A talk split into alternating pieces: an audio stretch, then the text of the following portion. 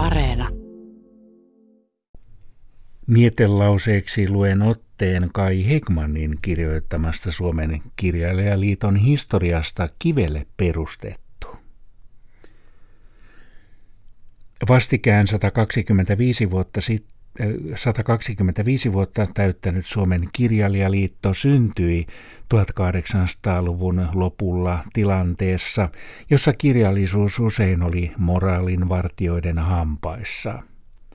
Kai Hekmanin historiikissa kerrotaan, miten muiden taiteen lajien edustajille myönnettiin apurahoja ja palkintoja, mutta kirjailijoita epäiltiin moraalittomuudesta. Mietelauseessa kuvataan valtiopäivämies Erik Pöystin kirjallisuusnäkemyksiä.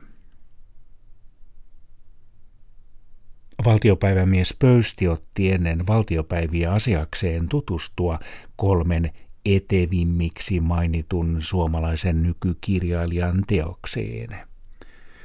Nämä etevimmät olivat Juhani Aho, Minna Kant ja J.H. Erkko. Kolmikosta kaikki saivat Pöystiltä tuomion rumakirjailijoina. He kuvasivat sinänsä varsin kaunopuheisesti kaikki ne syvänteet ja pohjukat, jonne ihminen saattoi vajota. Ongelma oli se, ettei paha saanut palkkaansa. Rikosta ei aina seurannut rangaistus, eikä loasta noustukaan. Erityisesti Minna Kant kävi pöystin hermoille.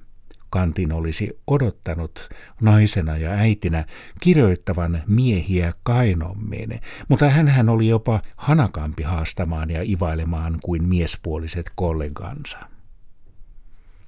Pöystille eivät riittäneet vakuuttelut siitä, että jokin teos oli taiteellisesti onnistunut – Jokaisen kirjan kannessa tuli olla etiketti, jossa kerrottiin, onko teos taiteelliseen kuoreen pantua myrkkyä, tai onko se todellakin hyvä ja siveyttä vaikuttava.